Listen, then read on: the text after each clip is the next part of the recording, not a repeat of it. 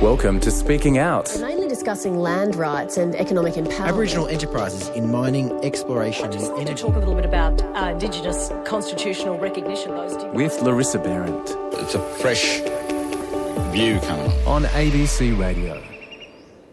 we're calling for the establishment of independent, empowered statutory officers to focus on the issues affecting Aboriginal and Torres Strait Islander children and to hold those systems accountable.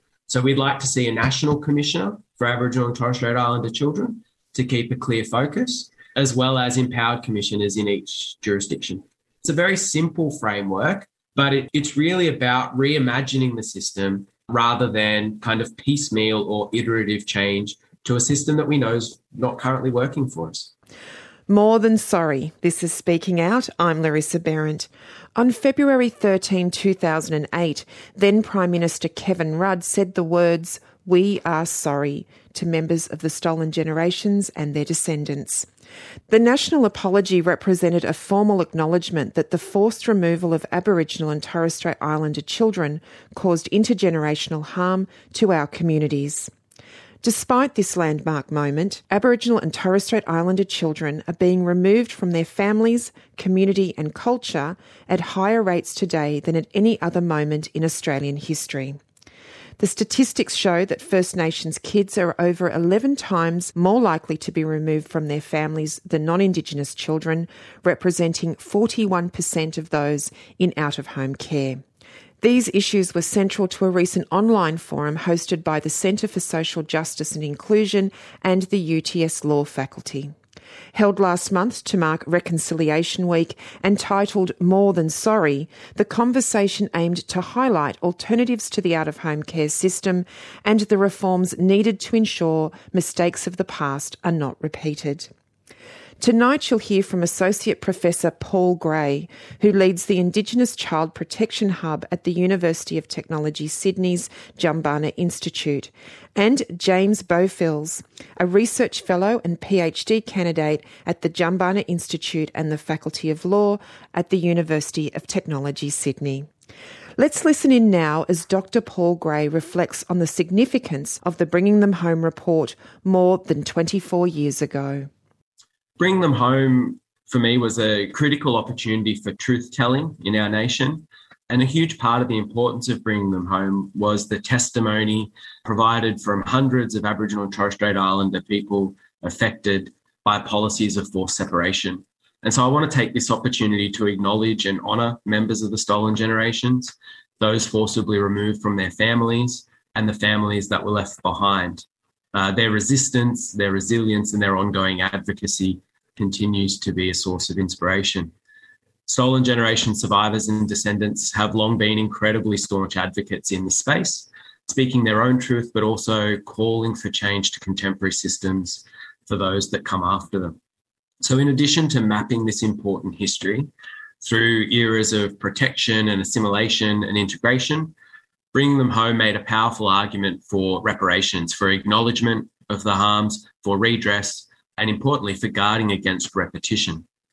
And as someone who is focused on contemporary child protection systems and the ongoing disproportionate impact on our families and communities, this is an area that I tend to focus on.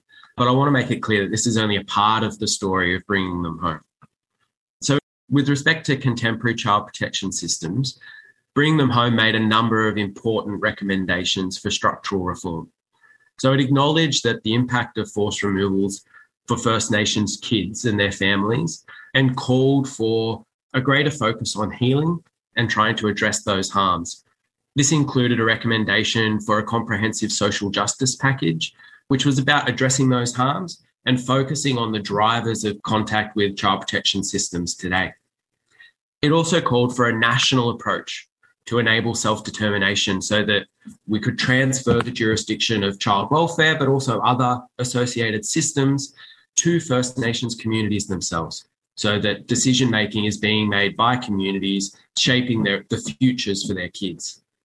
It also called for national standards, including how the principle of best interests for First Nations children should be understood, and the importance of ongoing connection to family, to community, and to culture that's needed for identity, for belonging, and for lifelong well-being. Now, sadly, because so many of those recommendations have not been implemented, it's a report that still, you know, almost a quarter of a century later has currency today. The recent Family is Culture report really emphasized this. It called for greater family support, so reorientation of the system towards prevention and restoration, and particularly identified two key structural areas that needed to be changed if we're to address the overrepresentation self determination, greater recognition of self determination, and much stronger public accountability and oversight. So, this is part of the unfinished business of bringing them home and the change that we still need to see today. Thanks, Paul. James, I bring you in now. Obviously, the other critical moment was the national apology to the stolen generations back in 2008. I was wondering now that you're working in the area and you've got a really good understanding of the history of this space, what, from your perspective, has been the lasting impact and the importance of the national apology? In terms of the 08 apology, I think looking back and looking at a lot of the build up to that apology, you know, taking 10 years sort of from the bring them home report and then moving into sort of national a national apology following state apologies from 97 to 99 and then the motion of reconciliation in 99 there was a lot of lag until 08 until 2000 we had 250,000 people walking over the Sydney Harbour Bridge looking for that national apology. We had another eight years. A lot of focus is around the apology by Rudd, which most will know and most will watch. But what stood out for me and still does stand out for me is Uncle Tom's response to the apology that happened on the same day, which in the position he had representing two peak stolen generation bodies, national bodies, and to be able to stand and speak for them and talk about what it means, that was something that stands out to me and coming anniversary and listening to it again. Uncle tom spoke about the main thing that i took from it was listening and understanding lends itself to reconciliation. So i think we now are to be taking action with this anniversary in terms of the action, I still think we have to listen and understand in collaboration with any action that is taken in terms of both for Aboriginal and non Aboriginal people. So that is something that stands out for me. I was finishing school and, you know, being one of the only Aboriginal families at the school and not really doing anything for the acknowledgement at school, but listening to it. Now looking back, it's you know, a lot has changed and a lot's moving in a different direction, but there's still a fair bit. And I'm liking talking about this topic in relation to it today. But the lasting impact for me is more so what Uncle Tom said in terms of listening and making sure we are listening and, and not going to action without knowing or listening first. Thanks, James. It's great to be reminded that actually listening is an action. And I think you're so right. Listening to you speak, I'm reminded of when you look back on the footage of the day and even if you understand the statistics that we talked about at the beginning of our discussion, you look at the faces of the old people and how much emotion there was in there, and it always makes me a bit teary to see how important it was. So, thank you for those uh, reflections. You both work closely with Aboriginal communities and their organisations. Paul, I'll start with you. Can you tell us a bit about what the experiences and outcomes are like for children who are removed to out of home care, acknowledging, of course, that each child will have a very different experience. But obviously, through your work, you would have seen some commonalities that have clearly emerged. Yeah, absolutely. And that's a really big question. And as you say, Larissa, every child's experience and pathway is different. And so while I'll be touching on some of those key themes and statistics that emerge, I don't intend for that to be interpreted as this is the experiences of all kids. But I think what we do also have is that there have been numerous recent reviews that, in different ways, have tried to tell those stories. And I think trying to engage with those and, and reading those case studies and hearing from young people and families directly, as James said, listening to the people affected is a really important action that we can take. So there are things like the Families Culture Review that I mentioned earlier that has great case studies. There was the Task Force 1000 process down in Victoria that did a similar process. there's been papers by peak bodies like ABSEC talking to families and communities affected. And so I encourage people to go and, and have a look at those resources. But broadly, we know that for children and young people who enter out of home care, there are generally insufficient supports available, and particularly insufficient supports available to families in the first place to prevent the need for removal at the outset. And particularly for Aboriginal families, these supports are not well aligned to their needs and the needs of our communities. So, the outcome of this is that children, particularly Aboriginal children, are sadly unlikely to be restored when they're removed or to have supports provided towards restoration. So, Families Culture really had a big look at this and found that in the vast majority of cases where a care plan had been filed, it did not identify restoration as a realistic possibility. And in a third of the cases involved in the qualitative review, there was no casework support provided to achieve restoration. Families Culture also noted that in some cases, possible family placements were overlooked. And the international research tells us that kin placements tend to be more stable, that children placed with family are more likely to remain in contact with their siblings or be placed with their siblings, and tend to have better behavioral and mental health outcomes. Now, it is clear from the numbers that most children tend to be placed with family, and that's good. But that doesn't mean that we should ignore the experiences of families who are marginalised and excluded from that process and denied the opportunity to step in and provide alternate care when parents aren't able to do so. So, the research in out of home care suggests that developmental well-being, education, and justice outcomes are poor relative to those not in out of home care. And the outcomes for Aboriginal children tend to be particularly poor. And I think it's important, uh, you know, as we said, this is not all kids, but as a society and as a community, we are the ones who have authorized this significant intervention in the lives of kids. It happens in our name. And so we need to be honest and be aware about the experiences of children and the outcomes that we're achieving for them. And the simple fact is that we are not delivering the sorts of outcomes that I think as a community we should expect. Too many don't receive the supports that they need for healing, to manage the trauma and the grief of being removed, and the supports that they need to develop a strong identity, a strong sense of self, and a sense of belonging and connection to their family, to their community, to their culture and country, which we know is so central to the lifelong well-being of Aboriginal and Torres Strait Islander children. And those supports are critical, not just for the kids. I'm not talking about delivering supports directly to children and young people, but it's also about making sure there are supports that are available to their parents and families, to their carers, to everyone who sits around them and is trying their hardest to give them the sorts of future that we all want them to have. We know things like exclusions from school, for example, disproportionately affect children and young people in out of home care. We know that far too many kids, quote unquote, age out of the system into housing instability or homelessness. We know that far too many have disproportionate contact with the criminal justice system. And so it's important that we are aware of those things and that we're doing something to address it. And I think the best way to improve them is to intervene early, to address the drivers of harm, which bringing them home talked about, and to provide supports to children and their families so that they can remain safely at home rather than entering care in the first place. And then if they do need to enter care, that we provide them with the supports that are needed. Thank you, Paul.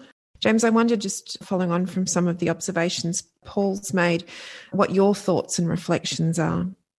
Yeah, in terms of outcomes, it was a question that was posed to me at the start of my PhD. It was actually Paul that brought it up, the idea of outcomes and what they were. And in terms of the language around outcomes, what I've seen within child protection, there is a lot more now longer term orders that are happening in terms of outcomes I've found and what people have spoken to me when they believe or when they hear outcomes, it's always long term. Okay, so what's happening with this young person when they go into care? The outcome that we're looking for is when they're exiting care. But as a child development academic, looking at what happens along that path, along that journey from, you know, as we've said, it could be 18 years from birth what happens along that and the outcomes that are set or have been set in the past at more of a short term basis through developmental stages are seen, as Paul noted, Aboriginal people having poorer outcomes. But a lot of these outcomes are imposed outcomes. They aren't outcomes that are generated or that are looked for by or for Aboriginal communities. These kids may be going up against other challenges that aren't recorded. And so there's, you know, within these statistics, there's inherent biases to show poorer outcomes. And I think understanding and developing outcomes together and knowing what from the very get go, as Paul has sort of noted in terms of looking at the plans, that some young people don't have them or haven't had them but really sort of identifying things earlier and having those mapped out as a roadmap for however long they need to be in there. And then comes the understanding of what outcomes are for parents or what outcomes are for community or family that do have their young one removed. You know, restoration is something that I'm looking at quite closely, and that is seen as what an outcome should be. And I think the whole philosophy around out of home care and within child protection is yes, unbelievably horrible things have happened, possibly to these young people by an individual or by individuals. And restoration is not returning them specifically to those people, it's returning them to mob, to community, to allow them to engage with their culture and continue that. If they're not, and with these longer term orders now put into place in permanency, what we're seeing or what I have been seeing is that restoration is just not happening. There's no working towards it.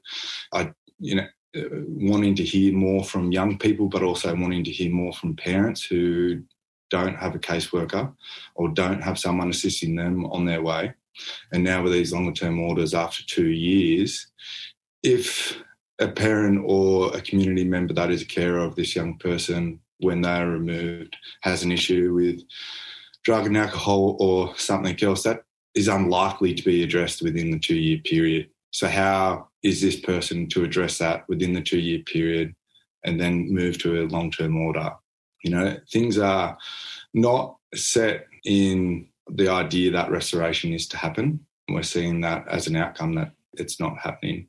Or if it is, it's a very little numbers of those that are entering into care. I think best interest is something that Paul has mentioned before in terms of outcomes, but what is that? What is best interest? Whose best interest? And is that individual along the way for different young people or families or parents or carers or guardians now? Whose best interest is at heart? And I think that ambiguity around best interest, around kin and kinship, it needs to have further work and further sort of understanding made and information developed around those terms. Thanks, James. Very thoughtful reflections there too. Paul, I just want to dig into one particular issue that I mentioned earlier, and that is that one in five First Nations children who entered care last year were under the age of one. I know you've spoken holistically about the issues, but can you tell us a bit more about this particular issue and what the alternatives are? Sure, Larissa. And that statistic really demonstrates what an important and considerable concern this is for us that 20% of Aboriginal kids entering care are under the age of one. That's a considerable proportion of the number of our kids entering out of home care. That's a rate of about 46 per thousand, or about 10 times the rate of non Indigenous kids entering out of home care. And so there's a growing initiative led by First Nations practitioners and researchers and supported by non Indigenous allies to raise awareness of this issue and to call for change. And that the change that we're calling for is particularly to focus on providing supports to families early and preventing the need for removal wherever possible. No one is suggesting, and it should go without saying, but I'll say it anyway no one is suggesting leaving any child in an unsafe situation. But the key issue that I think we're focused on is given what we know about the trajectories of children in out of home care, how do we best respond when issues of risk are identified to support children and to give them the best start to life? We know that as any family, when they prepare to welcome a new baby into their family, that's a great opportunity for change. People are already thinking about the ways that this will change and the things that they will need to change. And so it, it is a really key opportunity to go in and support families. And in a way, that's the whole point of the pre birth alert systems that many jurisdictions have, so that we can identify those families that need support and direct support to them during that period of pregnancy.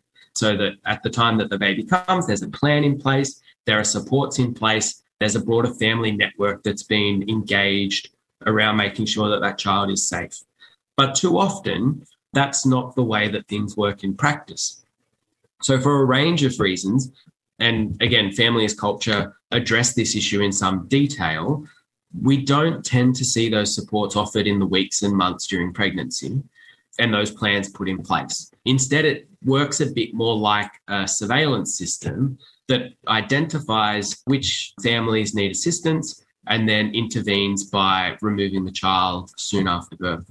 And so, part of what we're calling for is more specialized, accessible, and culturally safe supports that can engage with families during pregnancy, at the time of birth, and in the weeks and months following, so that families can get the support that they need. And we feel that this is a much more effective way of giving kids the best start to life and promoting their safety and long term well-being. Now, there are great examples of this happening in partnership with Aboriginal communities across the country. And we want to see more effort put into evaluating those and building them, you know, sharing that process across the country so that all families have access to the supports that they need.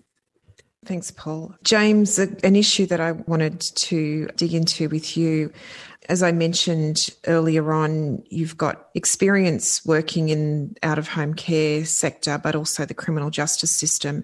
So I was wondering what your observations were, what you could share with us about what you've seen in your work and research about the intersection between First Nations children in out of home care and the criminal justice system.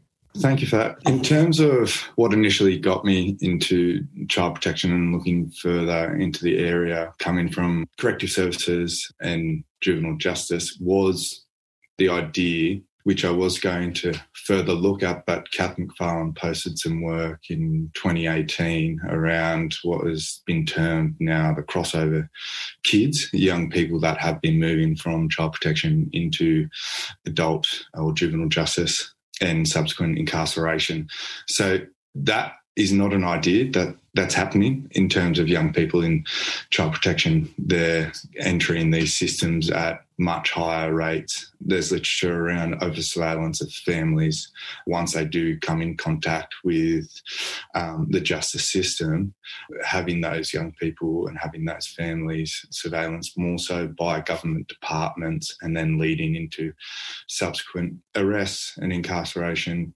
So there is that connection there. Once there is that engagement with the Justice Department, it's quite hard to stop further removals or incarcerations because they're seen as, or what can be seen as a norm. You know, families are getting incarcerated or have at higher rates, and why aren't they?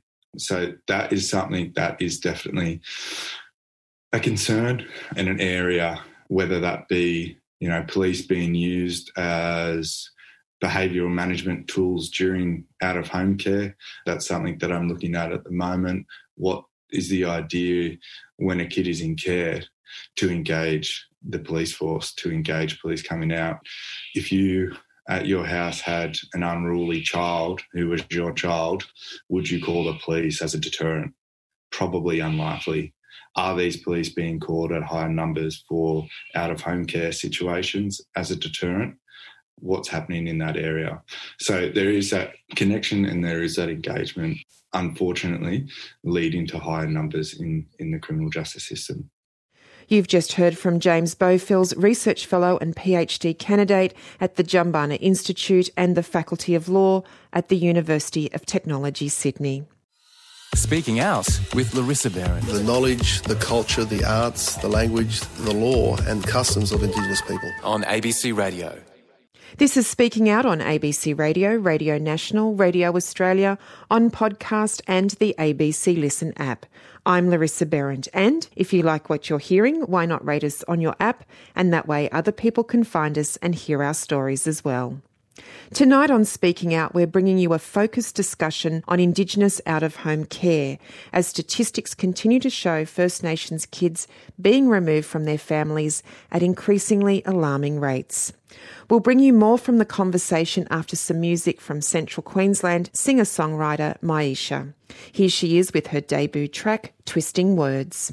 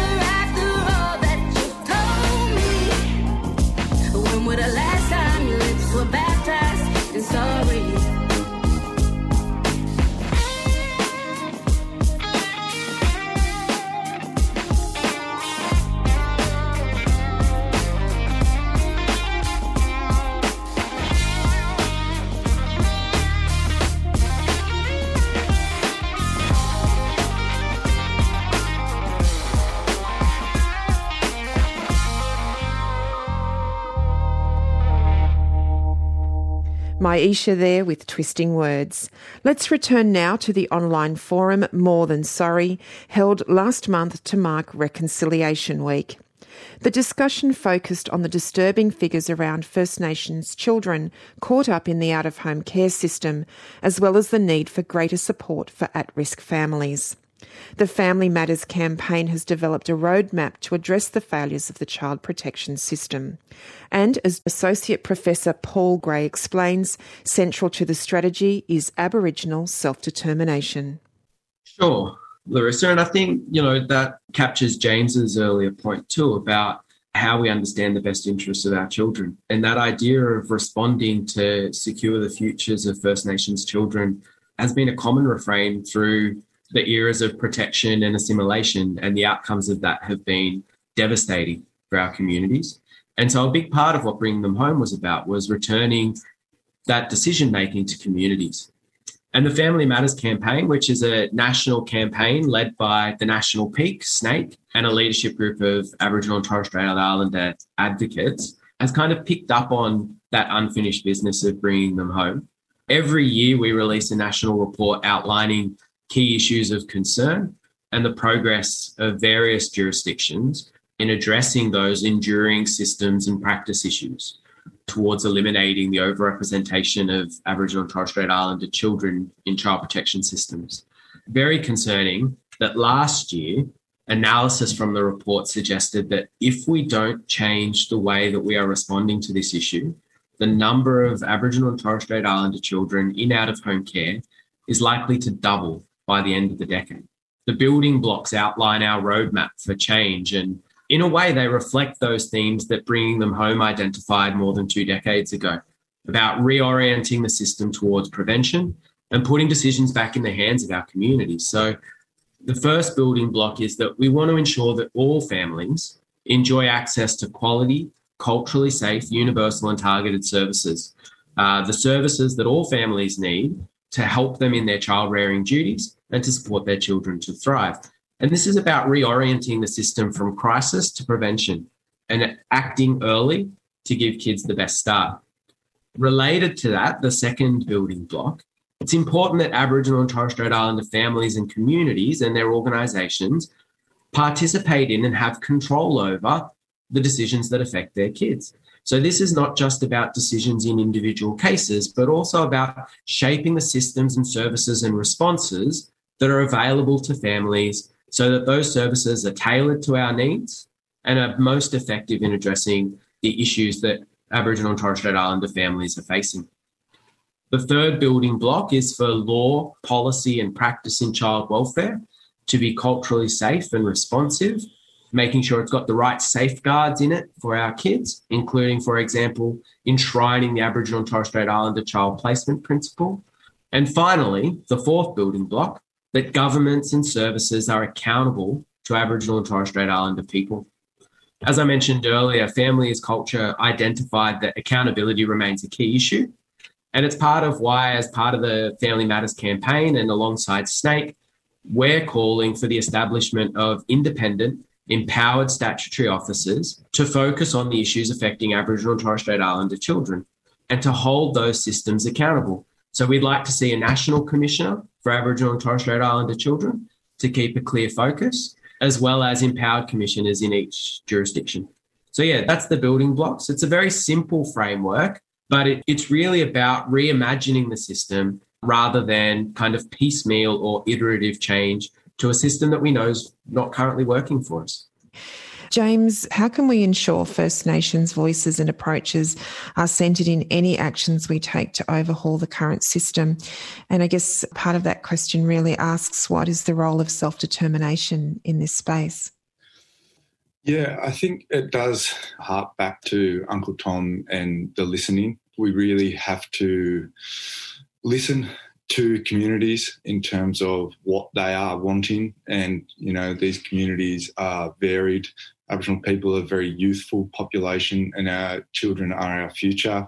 So understanding not just importantly what our elders are saying, but what our community members are saying, but also what the young people are saying themselves. And that's been a big shift, I know, in the work that I've seen from Paul around engaging with those young people and having them supply and be allowed to and comfortable to provide a voice to what they're experiencing and what they're seeing and taking in all voices in approaches that are to come and knowing what's happening for these young people and all that are engaged within the child protection. In terms of approaches it's a very interesting time at the moment with the privatisation and a, movement to non-government organisations to supply out-of-home care services.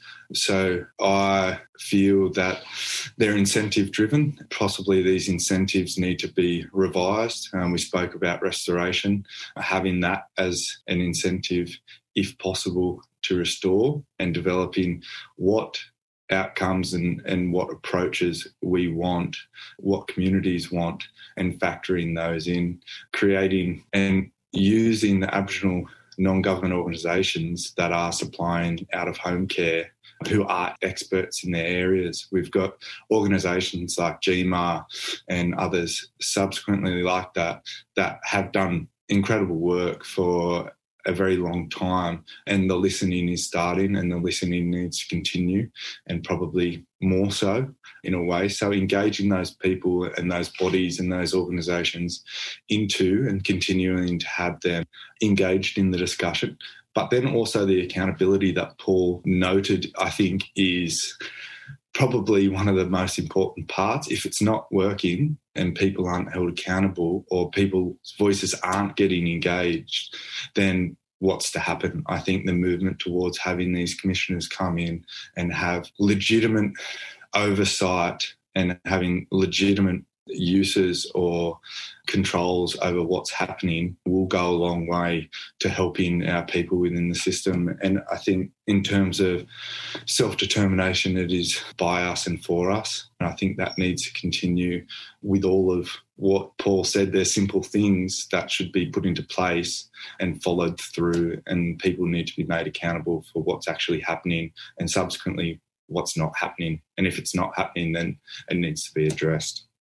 Thanks for that. And I just wonder for anyone who's taken the time to listen, who might be listening to the webinar after it's posted, what non Indigenous people can do in terms of taking action. And I notice this is also a question that Mira's asked for people listening who do feel concern. What's your advice on taking that action? And I guess I'll start with you, James. I think the big one is going back to Uncle Tom and listening to his first-hand experiences and family histories with removal, it's going to be unlikely that you'll find an Aboriginal family that will not have some engagement or some history with removal and understanding that. I think knowledge really about what has happened in the past is our biggest sort of need having that understanding having that knowledge having that information that people are are wanting and are searching to understand who they are, where they're from, how are they connected. Information is the one thing that Aboriginal people since past removals have wanted more than anything. And I think information is very significant. Who controls that information is quite important and to be able to know that. But really, knowledge about the past and, and moving forward actively together, I think is the main one. We can't do it ourselves Indigenous people can't do it ourselves, non Indigenous people can't do it themselves or for Indigenous people. It does have to be done together in collaboration. Thank you. And Paul, your reflections? Well, there's quite a few actions actually. So, first, shameless plug jump over to the Family Matters website and support our campaign for change, support our call for a national commissioner. Uh, very simple action that you can do follow SNAICC, follow Aboriginal organisations and peak bodies in your area. Stand beside them and demand that as a society that we do better. Educate yourself by listening, as James has said. Listen to our communities, listen to our families, our grandmothers who continue to lead the way in this space. Understand their experiences and the challenges facing the child protection system. These are systems that, as a society, we built and that we maintain. Um, they're maintained by our governments in our name. So we've got to take responsibility for them. If we want them to be different, if we want the outcomes to be different, then we have to tell our representatives to change them. And we have to make sure that they do. So if you're here in New South Wales, for example, read up on the Family as Culture Review, read up on the changes that it recommended, and stand with Aboriginal organisations like ABSEC, like the Aboriginal Legal Services, in ensuring that governments take action. You know, the bridge walk that James mentioned earlier, we saw 250,000 people get out and show their support for change in 2000. We need that same show of solidarity today and every day until things actually change. Thanks so much. I just wanted to pick up on something that Sabine's asked about, which is obviously the particular situation in the Northern Territory highlighted by what we saw with the images from Don Dale, and of course, that led to a royal commission. Just maybe from your perspective, Paul, what your reflections are of the particular Northern Territory situation, given it had the um, rollout of the intervention policies and in some ways intensified some of the dynamics you're talking about. Yeah. Now, look, I want to be the first to say that my knowledge of the Northern Territory system is not as good as my experience in other systems. So I encourage people to engage with local organisations over there who know about this issue and understand it well. But again, I think the Northern Territory intervention is an example of that old way of thinking rather than new approaches that are based on the sorts of things that bringing them home was talking about. The sentence that has always stuck with me from Rudd's apology was new solutions where old approaches had failed. And the approaches of governments deciding how best to solve these issues have resoundingly failed. The old approaches of thinking that removing kids solves this issue is demonstrably untrue. Reviewing New South Wales suggested that kids who grew up in care are 10 times more likely to have contact with the child protection system as parents. So, this idea of intervening to remove might buy us some immediate safety, but it doesn't secure the long term well being, the long term future that we want to see for kids. So, those kind of more punitive approaches to issues don't get us where we want to be. And so I think that's the promise and the potential of bringing them home and of the apology that we need to completely reimagine systems in a way that is focused on actually bringing down the incidence of harm rather than just trying to react to it, because often that's too late. Right. James, I was just wondering what your reflections are in terms of how things like truth telling, voice, and of course, treaty relate to an issue like this. It's a real on the ground issue. As I've said previously, information is quite important. To have truth telling and understanding what's happened previously is the only way to really come together, understand what has happened, and how to move forward with all cards on the table. A treaty is significant. Why we don't have one still at this present day, unlike other colonised countries, is an uncertainty to me. But putting that on the table, as I said, and really understanding that people have come a long way in the Australian society to understand previously what's happened. Some have and do accept what's happened, but there is the traction about accepting, understanding, and moving forward with all of what has happened previously. And if that isn't all understood and there isn't any action shown to do that, like a treaty, through truth telling, then we are going to keep moving forward on shaky ground and things may or may not come through like previously they haven't. So I think having those and, and addressing those in many ways and allowing the areas like child protection to be driven by communities and for communities who, at the end of the day, it affects us the most and it affects those families the most. Generally, in terms of what's happening there, unfortunately, those that have the least amount of input or power in the situation. So reconciling those and redeveloping those, I think, is quite significant as a starting point. Thank you. There was a question too about what the future might be around privatisation, which is obviously something I think you might have raised, James, as a concern. And I know Paul's worked in that area as well. So I just wonder if either of you wanted to um, address that issue. Yeah, it's something moving from justice to child protection. When something's privatised, unfortunately, the incentives are for that system to be obsolete. If there are more private jails, we're going to want more people in those jails to continue that as a business in terms of child protection. The privatisation of that is to have those children in those organisations to allow the funding to continue. But what are the incentives what are to show that an organisation is doing quite well. The Aboriginal organisations that I've come into contact with are doing incredible jobs and are those people in the communities that are on the ground. They are the communities, they are connected, and having smaller organisations who know what's happening, who have lived through previous issues, that know how to deal with them, I think is quite significant. And you know, the UK privatised their child protection and it didn't work for them. But I think for Aboriginal people, having it in our Aboriginal organisations is only going to empower and improve our connection, those young people's connection to culture, connection, keeping them on country and moving forward together with that. And what about you, Paul? I know you've had a few cases that have brought this up for you, but uh, did you want to just add anything to that? Sure. I think one of the challenges for me in this push towards outsourcing service delivery is that issue of accountability and oversight. When the statutory system intervenes in a family to remove a child, they do that in our name and they take responsibility on our behalf, given our shared interest in the safety, welfare, and well-being of our community's children. That's the philosophy of child protection systems.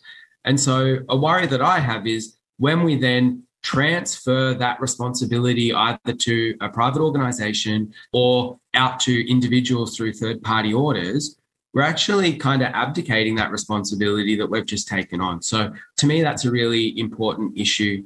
And we want to make sure that these kids, when we do intervene in, in their lives, that there is oversight and transparency and accountability about what happens for them after that.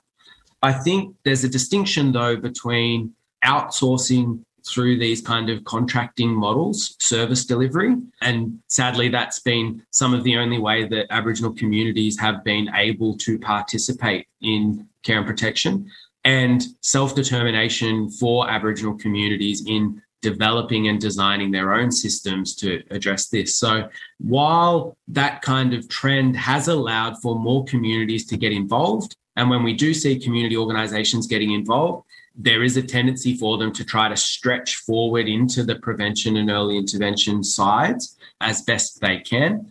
But I don't want to fall into the trap of our communities only participating as service providers.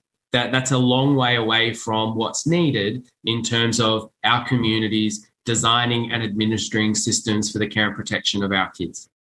That's Associate Professor Paul Gray. You've also been listening to James Beaufils, Research Fellow and PhD candidate at the Jumbunna Institute and the Faculty of Law at the University of Technology, Sydney. They were taking part in the online forum Reconciliation Week More Than Sorry, presented by the Centre for Social Justice and Inclusion and the UTS Law Faculty. To take us out tonight, we'll leave you with some music from Uncle Archie Roach. In 1990, he penned the song Took the Children Away, a depiction of his experience as a member of the Stolen Generations. This story's right, this story's true.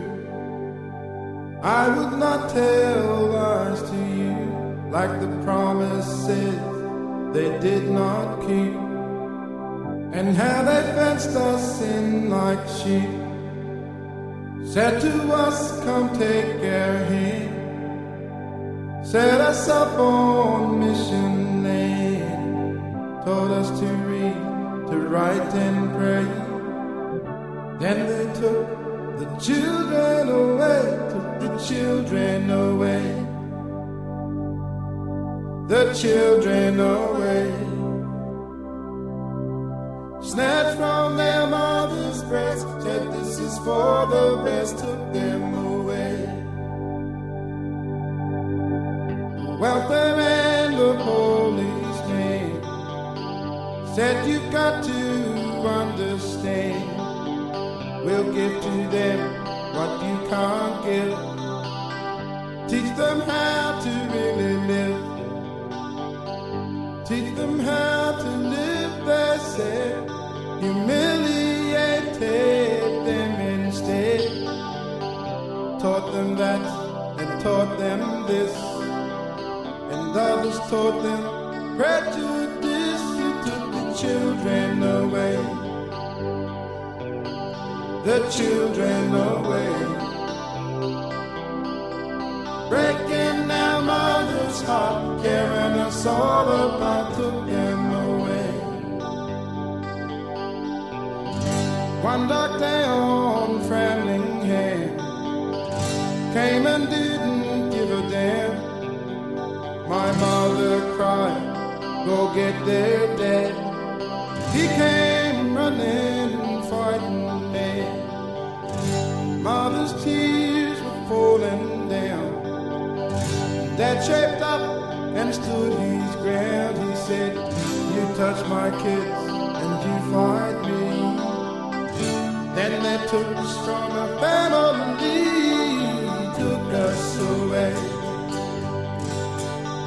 They took us away. Snatched from our mother's breast, said this is for the best, took us away.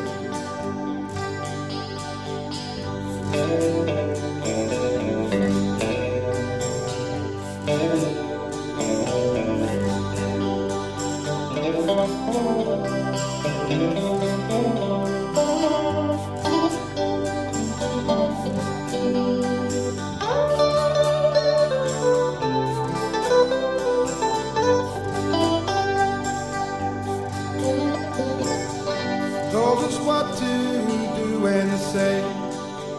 Taught us all the white man's way. Then they split us up again and gave us gifts to ease the pain. Sent us off to foster homes. As we grew up, we felt alone cause we were acting white yet feeling black. One sweet day, all the children came back. The children came back. The children came back. Back where their hearts grow strong. Back where they all belong. The children came back. Said the children came back. The children came Back where they understand, back to their mother's land, the children came back. Back to their mother,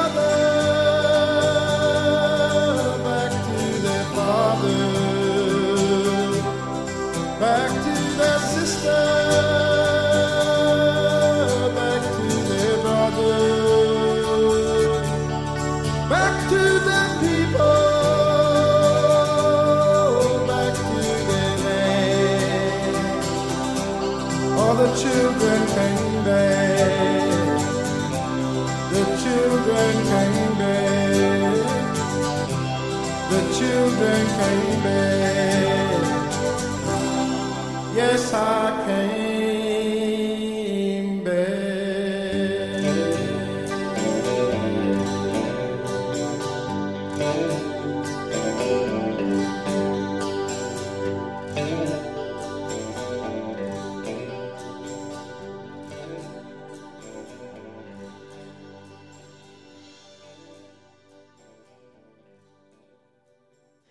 That's Uncle Archie Roach with his classic Took the Children Away.